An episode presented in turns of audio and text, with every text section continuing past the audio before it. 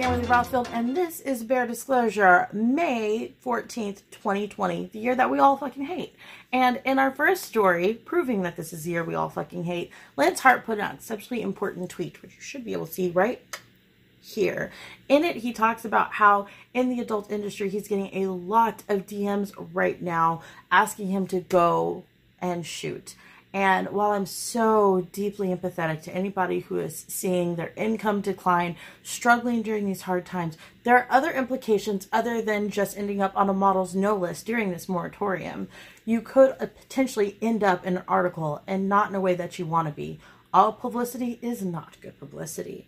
Right now, we're in an election year, and we all know that lots and lots of people are in jail right now because of drugs. And that's becoming more and more decriminalized across this country. But now they're beginning to turn their head towards sex work. So if we're doing stuff online uh, if we're doing stuff offline as well that could potentially get us in danger. We're running the greater risk of turning more of an ugly eye onto our industry in which then people are going to go make a name for themselves off of the back of you. So Let's all give Lance Hart a warm round of applause and also really consider our actions right now and change our business plans accordingly so that we don't end up on page six. In our second story, FSC has an emergency fund specifically for COVID marries pretty well with our first story. And they are saying that the first round of emergency fund recipients have all gotten their checks, or rather, their checks are on their way, which we can all give a nice warm round of applause for so that people are getting the funds that they desperately need. They are looking into getting a round two. All those who are not considered eligible will have been notified by now. And if you have not received your check, then wait until June 1st and after that hit up FSC some people have not claimed, even though that they got they filled out the paperwork and were told they were eligible, they have not claimed their funds. Those who have not claimed their funds by the first will end up having those funds returned for the second round of issuing out more help to performers who potentially need it. So get on that if you're eligible. And our third story of the night, Inked Angels is going to be with XBiz in January. So if you were expecting to go to the Ink Angels Awards, nope, nope, nope. It won't be in October. It will not be with Exxxotica this year. It will be with XBiz. Now, why is this top news, or rather considerably top news, of how it's going to affect models? Well, Inked Angels Awards is something that a lot of us have looked forward to. I have personally adored going to the last two that were with Exxxotica New Jersey, but they did announce that they will be with XBiz or uh, running alongside with XBiz this coming January. What implications does this have? I have to wonder, and this is speculation and alleged, and a couple of other models have also come to me as well, whether or not there's going to be any Exxxoticas this year considering COVID and people, e- even if travel restrictions are lifted, will people want to risk it for the biscuit and go out there, so on and so forth? Just a lot of things to consider, and if that has anything to do with Inked Angels moving or not. I know for me personally, I don't plan on doing anything until January, and even those are up in the airs until we get closer to the days of. So, uh, will you guys be going to Inked Angels or not? I would love to hear about it in the comments below. Tell me how you feel about this type of stuff.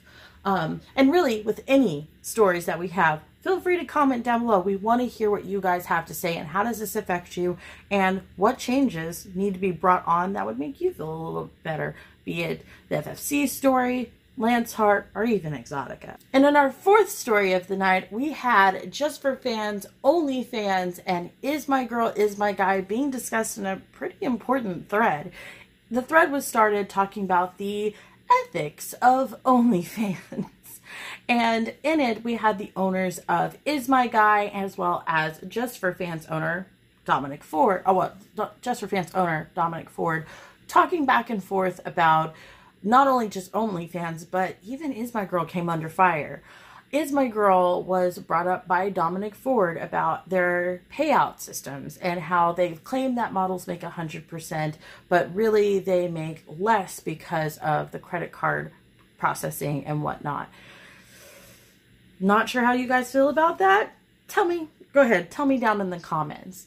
Is My Girl shot back by telling Dominic Ford that they didn't understand why he was taking shots at them because they agreed to not fight with each other. Now, I have a lot of personal opinions on this. Uh, I Want Clips also came under fire when people realized that with their custom videos, models make 100%, but it's the customers paying basically double. So if I said, yeah, I'll make that custom for you, $100 please, they're actually paying $200. So we couldn't articulate to our customers how much they were actually paying because we were only seeing and thinking about what we were getting paid out. And you have to consider that also when it comes to is my girl, is my guy.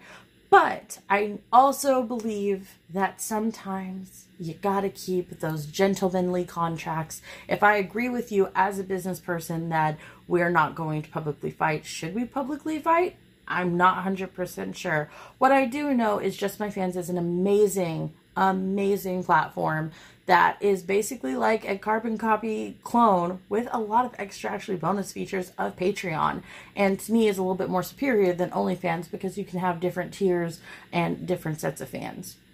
Um, also, OnlyFans has come under fire for a lot of different ethical reasons in in the past couple of weeks, really even months. So seeing two people that are very model centric going at each other as a model just I it it doesn't trouble me, but it's something I don't want to see because I like seeing more competition in the space. When there's competition, models win. On a personal side, me as a model, I come from a time when models didn't have a lot of options, therefore we couldn't get a lot done. So being able to see more innovation, more things come out that we actually want coming out because there's competition is a lovely thing.